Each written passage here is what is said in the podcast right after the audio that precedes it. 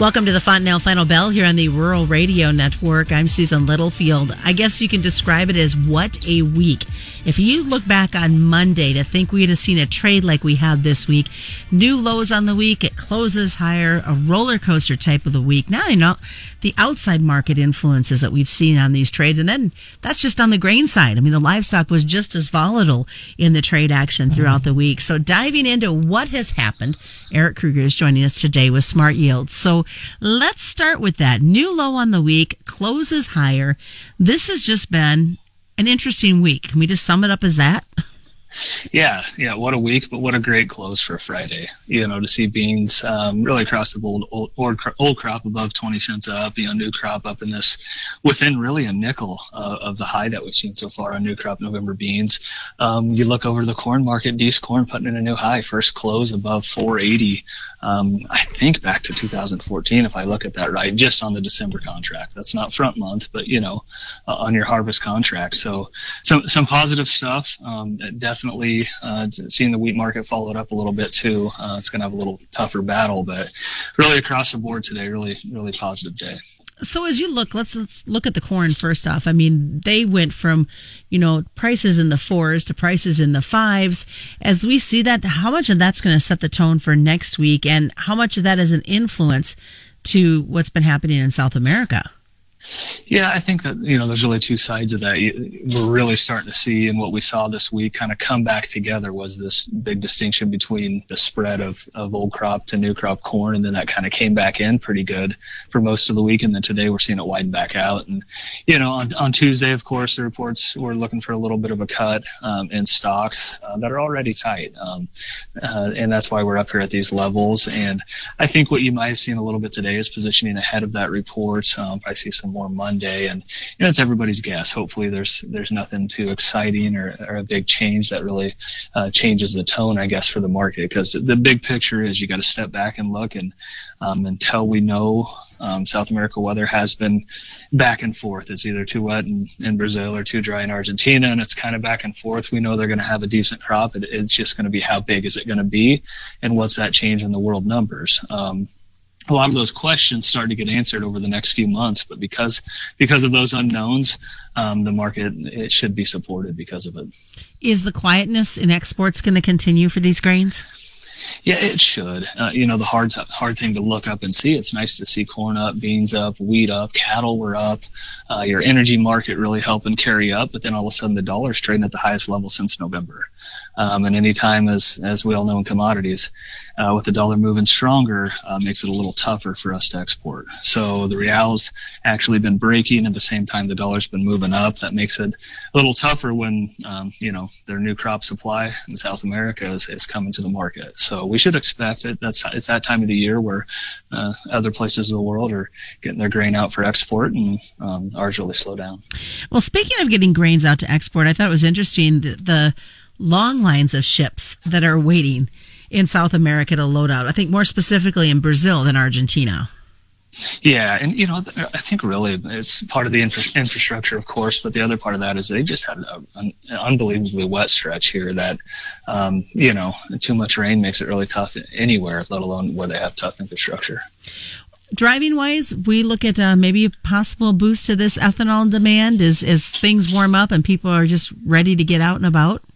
Yeah, I think so, and I think you're starting to see hopefully what ends up being you know dominoes the right direction as far as states starting to reopen, um, as the seeing things come back. So whatever that new normal is, we don't we don't know what that'll be, but I think it means people out and about more, uh, more driving than we've seen, um, you know, really over the last six months. I think we'll see it, and it's that time of year, but I think people are, are really ready for it across the across the country, and you get uh, you know gasoline demand up, crude oil pushing up here Um, you know, uh, I think that all helps, and it's going to help ethanol demand. Be interesting to see, you know, with the high price of corn, where that goes. But right now, uh, those, those are pretty positive numbers.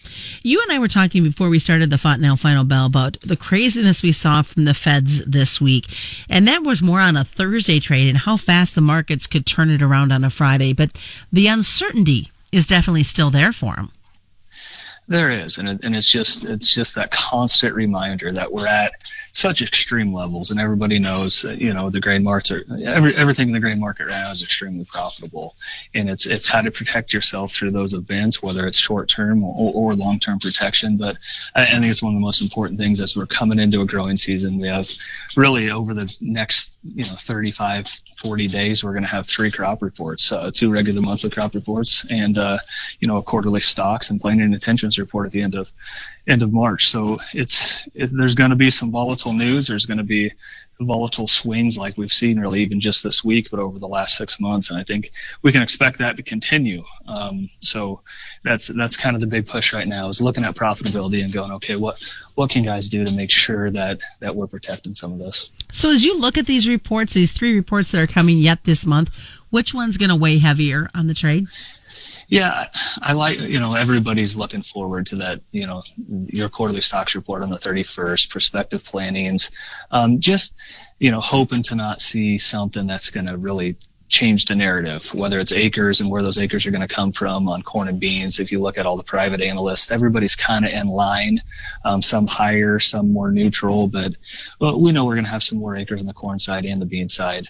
Um, it depends, you know, with wheat where those kind of fa- fall in line if acres get taken from other crops to go to corn and beans because of profitability. Um, but, you know, that's probably the most important one. And you turn around and blink and a week after that, um, you've got another crop production report for for April. So there's there's just uh, you know a lot of news that's going to start filling in the blanks, and we're right into the growing season. Then all of a sudden, you know, it's the middle of April, and we're we're planting corn and beans across the country. And we're definitely ready for that. Stick around, folks. More, more's coming up as we continue with the Fontanelle Final Bell right here on the Rural Radio Network.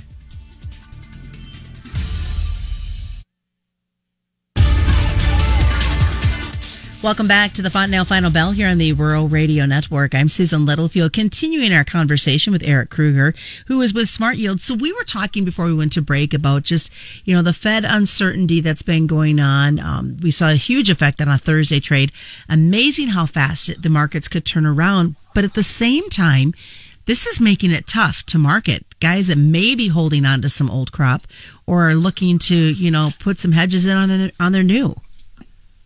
Yeah, it's it's making it very difficult because I think you know the the big picture out there is on old crop, the guys that do have supply in the bin or unsold. Um, you know, I think there's been a huge opportunity basis wise, and we've seen an incredible basis, you know, really over the last year. But you know, right now it's really firmed up again. Um, it looks to continue to do that.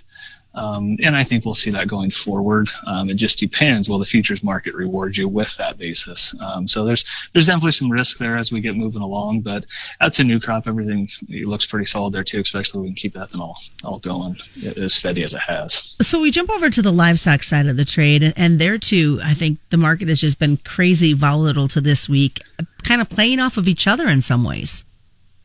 Yeah, it has been, and we've seen a, a, a pretty good break here recently uh, on, on, the future side, I guess you should say, uh, of the cattle market. You look over into uh, the cash market, we've been pretty steady over the last few weeks in this, you know, 114, 112 area on the cash side of it, 178, 180 on the the live side of it. And yet, you look um, over to the cutout, and we really had an incredible run here to start coming in kind of into winter, into this first part of springs, getting up into this 240 area.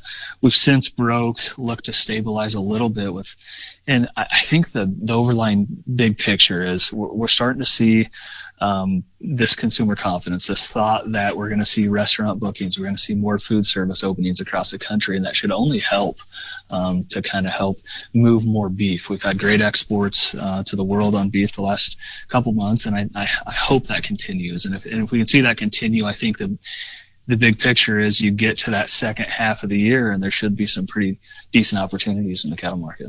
But has there been some frustration with how erratic this cash market has been this week or lack thereof yeah. in many ways? I think lack thereof in many ways more than anything. You know, it's it's it's really hard to see the cutout move up that strong, see packer margin margins be as strong as they are, and uh, continually see um, you know that profit not be on the producer side of the table. So uh, it, it's a little frustrating, and it's always hard to to make that decision whether you continually feed out cattle with with the input costs being so strong with with grain prices so high. So, what are you looking forward to in, in, the week or so ahead as we look at these livestock markets and, and things start to warm up? As you mentioned, folks are going to start getting back. They're going to do grilling and hopefully some movement across those counters. Yeah, you know, you know, on the future side of things, I, I think we'll see. Um, you know, we started to see the Goldman roll here at the end of the week. Um, we'll see the fund roll continue um, really out of April into June on the live cattle side, some August, um, and you'll see it on the feeder side as well a little bit, but a little more thinly traded on that on that side of the market. So, um, a lot of deferred contract positives today. Um, I will probably look for more stabilization in this cattle market uh, going forward. We we saw a pretty good break, but all of a sudden you've got your your summer cattle stabilizing in here, trading back up to more mid-range areas, and I I look to see that continue. Hopefully, we'll see exports continue to stay strong. We had great exports. Um, you know, to China, had some to South Korea, some, some Japan, Taiwan, some of these other places that usually are buying some beef, and it's nice, nice to see that. Hopefully that continues, but hopefully the biggest thing that's going to push this, like I said, is, is getting the U.S. back up to where we get that restaurant demand boost. What about for the hogs? We know African swine fever, not a lot of information coming out of China, but it still could be a market factor.